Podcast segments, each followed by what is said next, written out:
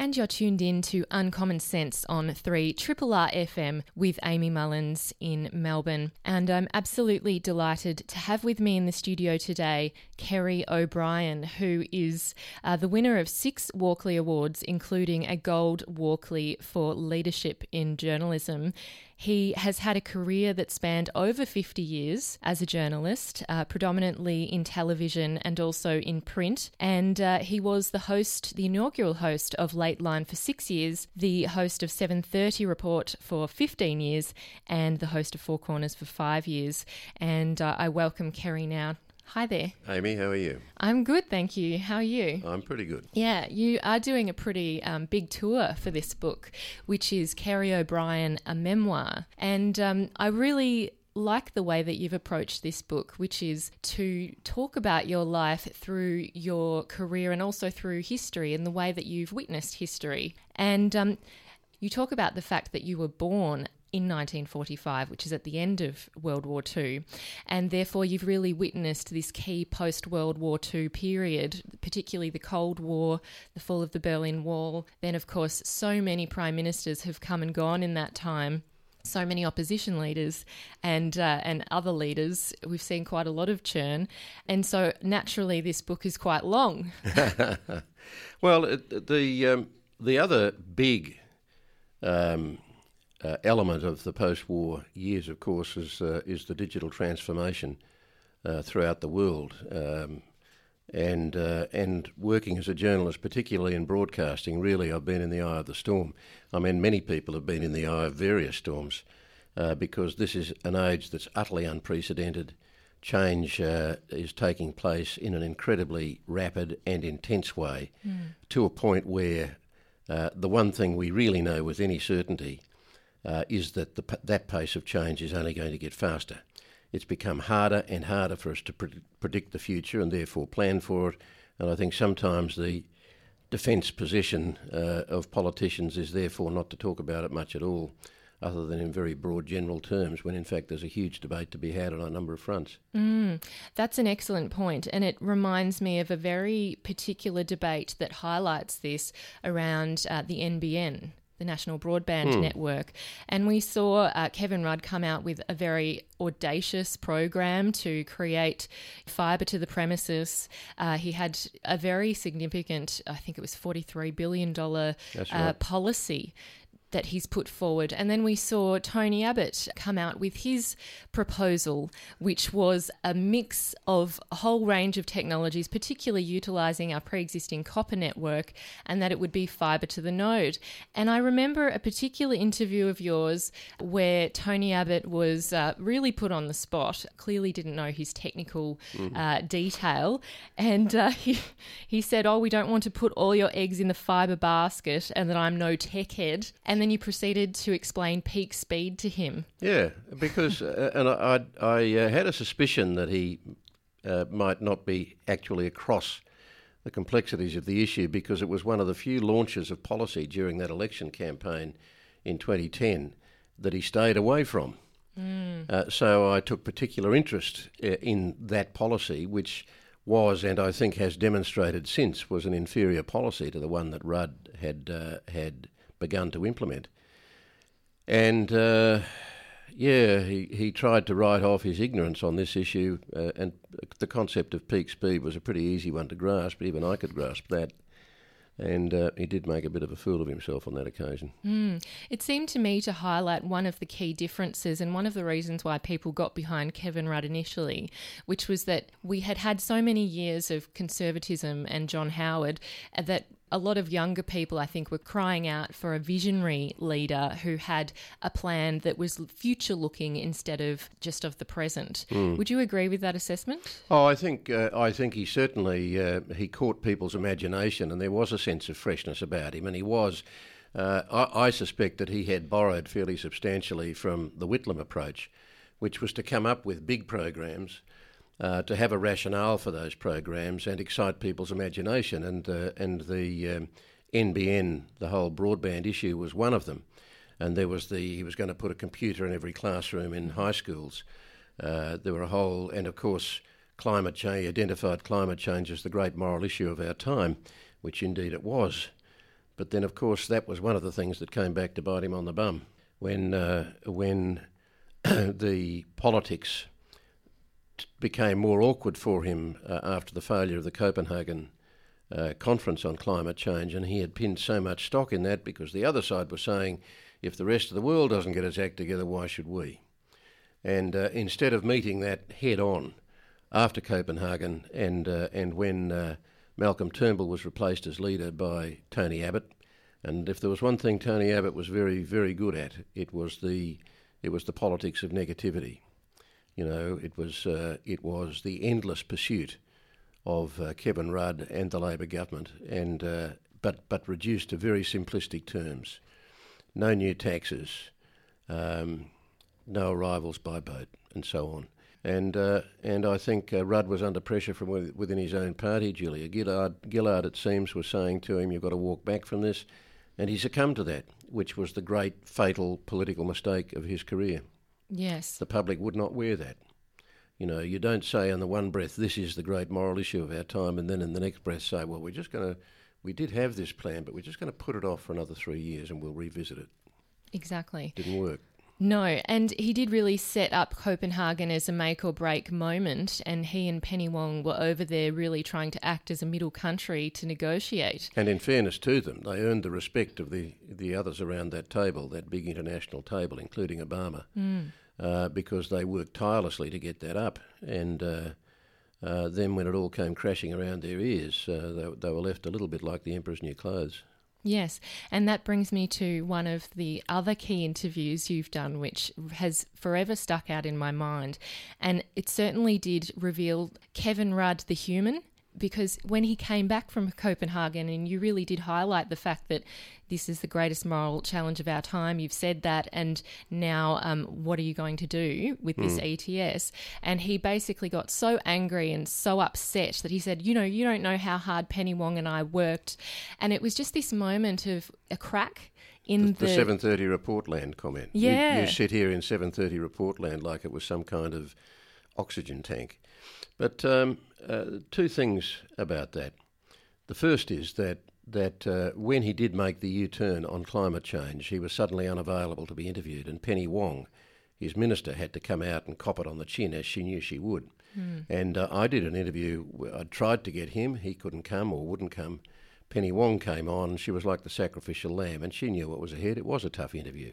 She didn't fear. I mean, you know, I think Penny Wong did as best she could. But I filed that one away, and I thought, um, this is this is a crack of weakness in your armour. You should have been out front, uh, wearing this yourself and explaining it yourself. So I made a little pact with myself that the next time he was available to come on, he might have thought we'd moved on from climate change, but in fact I hadn't. And uh, and so there was a quite tough interview there. That's the first point.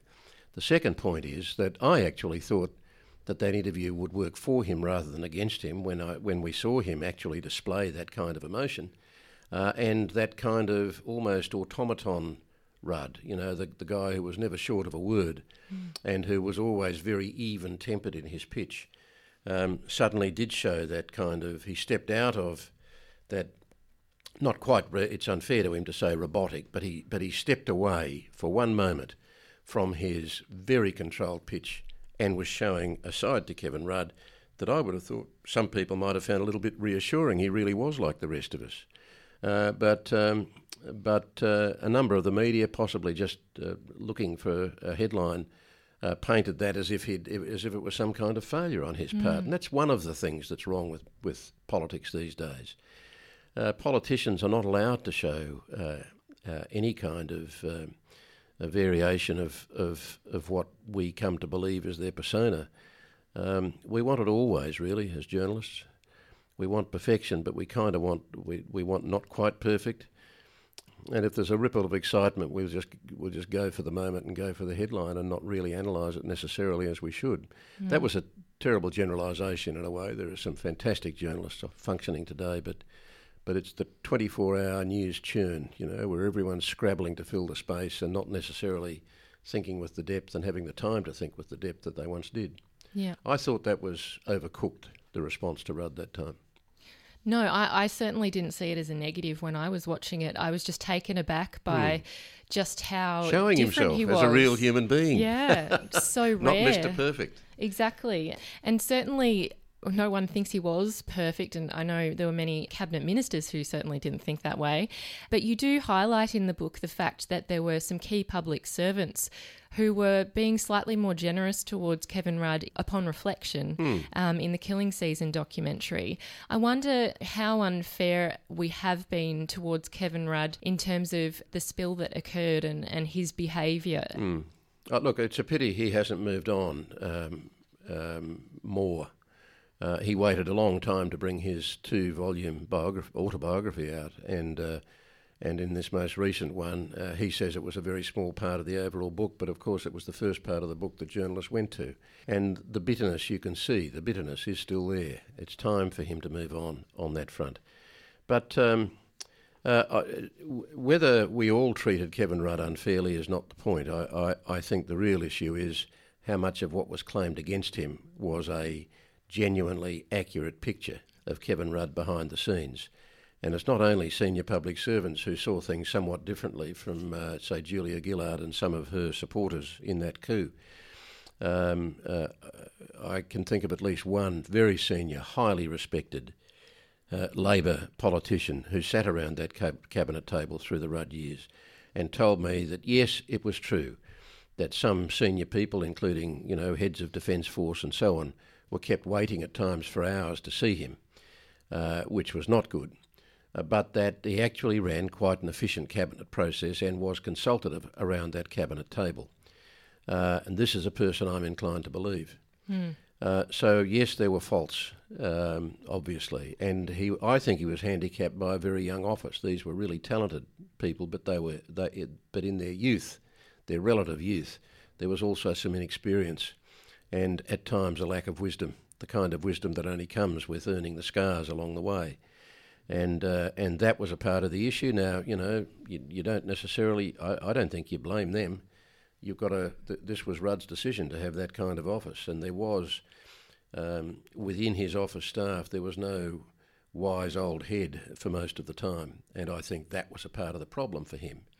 I also think that um, it was deeply ill-advised uh, for Gillard to um, to actually uh, listen to those people who were urging her to come along on the course that they then chose, and uh, and I think uh, that's a part of her legacy too.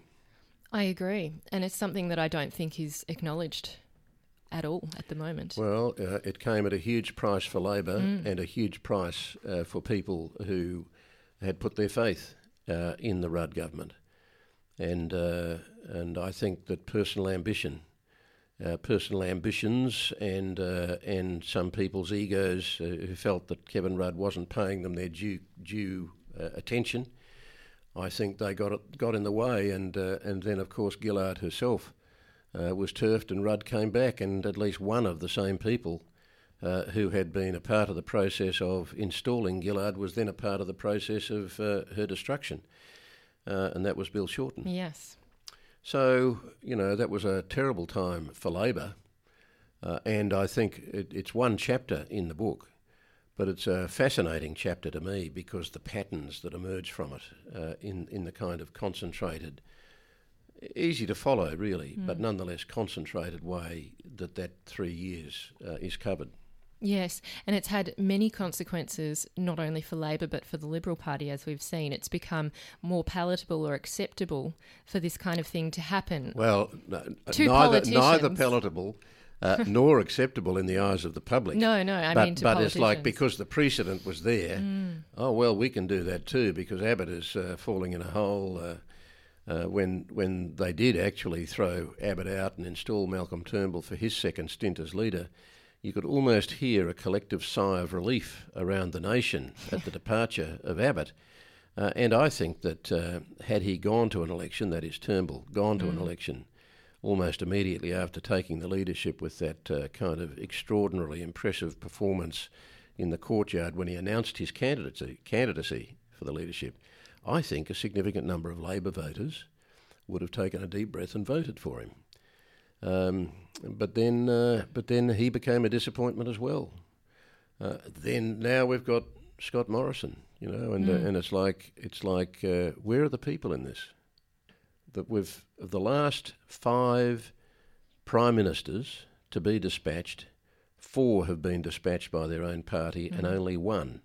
The people have only been allowed to exercise their democratic right and dispatch one prime minister of the last five, which is an appalling indictment on our political system.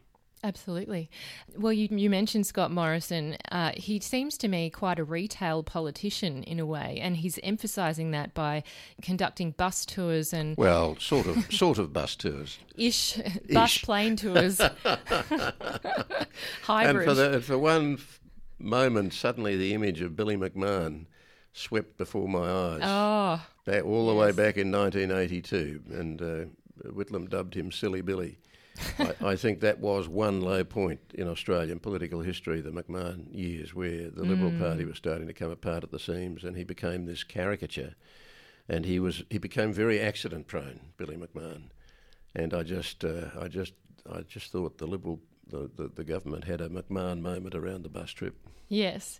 Well, you do mention in other interviews about our grasp of our history. And this book highlights that in the sense that, as you say, there are patterns and things that repeat themselves over time. And if Because we forget it. Yeah. We forget the mistakes. we don't reflect and we don't remember. Hmm.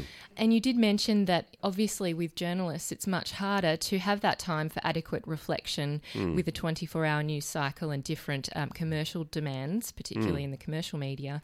Is there that potential for reflection? Because your time at Late Line, you say, was very important to you. And you said that the highlight of the 90s for me will always be Late Line. My six years with Late Line were as close as I've come to perfection in half a century of journalism. Hmm.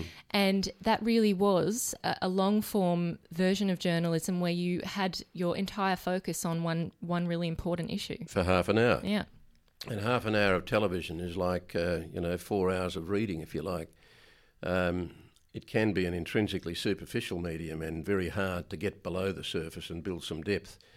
But, uh, but with that program, I know some people thought it was a luxury. I didn't. I'm, I mean, uh, that program was gold uh, as, as, as a forum for quality discussion. And the fact that we were able to focus on a single issue for an entire half hour, whether we were interviewing three people, two people, or one person, uh, we would set the set the issue up. We would we would explain its complexity where it was complex, in a very short five or six minute piece, and then the rest was straight discussion. And thanks to the the dawning of the age of the satellite, we were able to tour the world and and access some of the great minds of our time, whether it was politics, whether it was uh, philosophy, whether it was history, whether it was uh, uh, discussions about the digital age and, and, and how and the social impact it was having, uh, whether it was with some of the great artists of our time. I mean, somebody somebody like the, the great Oliver Sacks, he was a, a psychiatrist, but he was also a beautiful writer. He was a visionary in his field. He was a great humanist.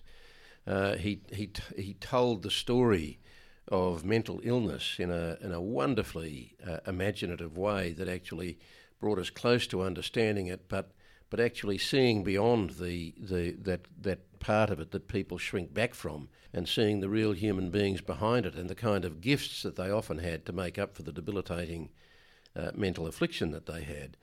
Uh, and this guy was just a gem, and, and and we were getting access to people like him in their various disciplines, week after week after week. It was wonderful, and Yes. the, and the audi- the audience loved it. You know, I mean.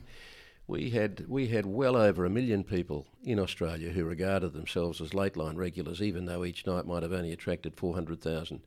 Across the week, easily more than a million people we were reaching, easily. Uh, and uh, and I just think it's a, a, a travesty that the ABC has turned its back on that program.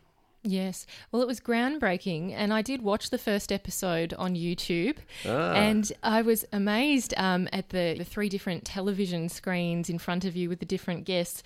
But your introduction, you say, Welcome to Late Line, a program that promises something new in Australian television. You're prefacing the fact that this is a, a big deal, and we've since seen Late Line axed, hmm. and many people outraged over that, including myself, because hmm. I think it did offer something quite unique. Although, as we can see, based on your original format, it certainly did veer away from that. It became more of a news format, whereas we hmm. had a five. There was a five-minute late news that sat outside the program. Then we came to our well-defined half hour, and uh, and so uh, it it became a kind of uh, a, wonderful, wonderfully stimulating escape for people. Or, I mean, it was very funny. Uh, one of the most common reactions I used to have was people who would say, "Well, Kerry, you know, great, love the show, but." Um, uh, often I would get up to go to bed and I'd just flick across to uh, to the ABC to just see what you were going to talk about. And half an hour later, I'd realise, you know, I was still there. Uh, and that was the nature of the show, you know. It actually drew people in and it mm. gave them something. They actually felt they'd had a bit of a meal. Um, so I, I just uh, I puzzle over how people can make assumptions that because we are in this digital age of social media and many platforms of delivery, that, um, that there's an assumption behind it that people are, are no longer interested in that kind of depth in their busy lives. I would have thought we needed that kind of mm. reflection mm. more than ever. I would agree. And certainly on this show, we get the biggest response for longer, more in depth and yes. nuanced discussions. Yeah. yeah. yeah. And because that did come uh, towards the end of the day, um, and for many people, it was the kind of signal of uh, I'll watch Lateline and then I'll go to bed. it was it was actually rounding out their day, even rounding out their week. It was giving them it was giving them the chance to reflect. Mm, yeah. It was actually giving them permission, and and many people do feel that they they are running so hard for most of their lives that to actually stop is a kind of is a kind of weakness, which is very sad. And Late Line gave them permission to stop and listen and mm. watch and reflect. And when we stop reflecting, we're buggered. Yeah. Well, I think it was really a mental respite, a place where one could rest their mind and kind of.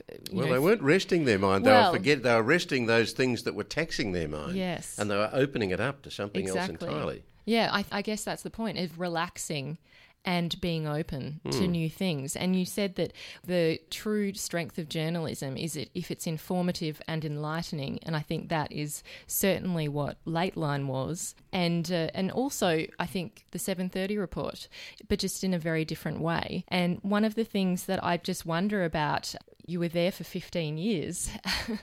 and you do say in the book, well, John Howard did take up a significant portion of those he 15. He did good or bad. But I, I, did also look back at some of those interviews and I could see your point about the fact that he did take up the space and try to create much longer answers in order to deflect some of the criticism that you were angling at him. Hmm. But how did you manage to direct a range of those guests, particularly politicians, who are likely to go on and on and try and get their point across when you're actually trying to reveal something? Well, I'm just trying to. I'm just trying to uh, have an honest exchange for the public's benefit. Mm. And uh, I mean, what what they understood about 7:30 was that. Um, in a half hour, which might feature a uh, minimum of three, usually at least four, occasionally five uh, items, that there would be a limit in the time that we could allow for the interview. And that was a constant kind of struggle within the program. And uh, uh, certainly for, for John Howard, um, I wouldn't have considered anything less than 10 minutes as giving me any chance at all to keep him mm. honest. And uh, and sometimes they'd be 12, 13, and occasionally 15. And um, uh, sometimes we would do the whole program if it was important enough. You can still chew up the time. The time is still going incredibly fast. And, uh, yeah. and the press secretaries would always say, So, how long is the interview? and you would say, You know, 12 minutes or whatever, 10 minutes, 9 minutes. And they would plan uh, where they would talk long. Um, and John Howard was very good at that. I mean, a lot of other politicians did the same thing chew up the time. Yeah. If you're defensive, if you feel that you're in a defensive position, chew up the time. That was just one of the ways in which politicians would try to manipulate. Uh, the, and, and while chewing up the time, one of the ways they chewed up the time was to constantly and remorselessly repeat their message. Yes. The message of the day, you know, the propaganda item of the day. Mm. Howard was the past master at that. And it didn't take you long to work out what their message of the day was. Yes. Well, one particular interview that stuck out to me was in 2007 when he was on the nose and uh, was up against Kevin Rudd. And your first interview with him, he had announced tax cuts. Campaign. Yes. Yeah. And was saying, you know, the Australian people have earned tax cuts. We've modelled these so that we'll get the greatest workforce participation. This is great for the economy. And you were saying the only reason why you can give these tax cuts is because of a, a strong resources sector, Chinese investment and interest interest in our, our minerals. And he then went on and on and on about the fact that that was not the only foundation of our economy for a very long time. he also had uh, he also had uh, ways of uh, making it more difficult for the interviewer to jump into a gap in the answer if he was going on too long, jump into a gap in the answer to move it on to the next question or to come back to the question he wasn't asking, wasn't answering. Yeah. And I noticed at one point for quite a while there, he would roll uh, between the let's say the the last word of one sentence straight into the first word of the next sentence, so that two words basically became one with no full stop in the middle. Uh, and it seemed to me that there was only one reason for this aberration, and that was to because your, your automatic way of you, you, might be sitting there waiting to come back in. Hmm. You would normally wait for the end of a sentence. So John Howard would roll his sentences together and then he'd pause for breath halfway through the next sentence. Uh, I suspect, hoping that you wouldn't you'd be taken a little bit by surprise by surprise by his pause there, and mm. you would miss the opportunity to jump in. so, so it was very much a cat and mouse game, I must say. And was and, he one of the better at that? Would you say? Well, he did cat and mouse very well. Uh, he, he had a kind of if you again another another pattern that emerges not just through interviews but just through the way he would comport himself as prime minister around issues like uh, asylum seekers or um, um, various other, like the, the black armband view of history, the, the so called culture wars, and so on, uh, he, would, he would very carefully work his words uh, around the tricky parts of those issues.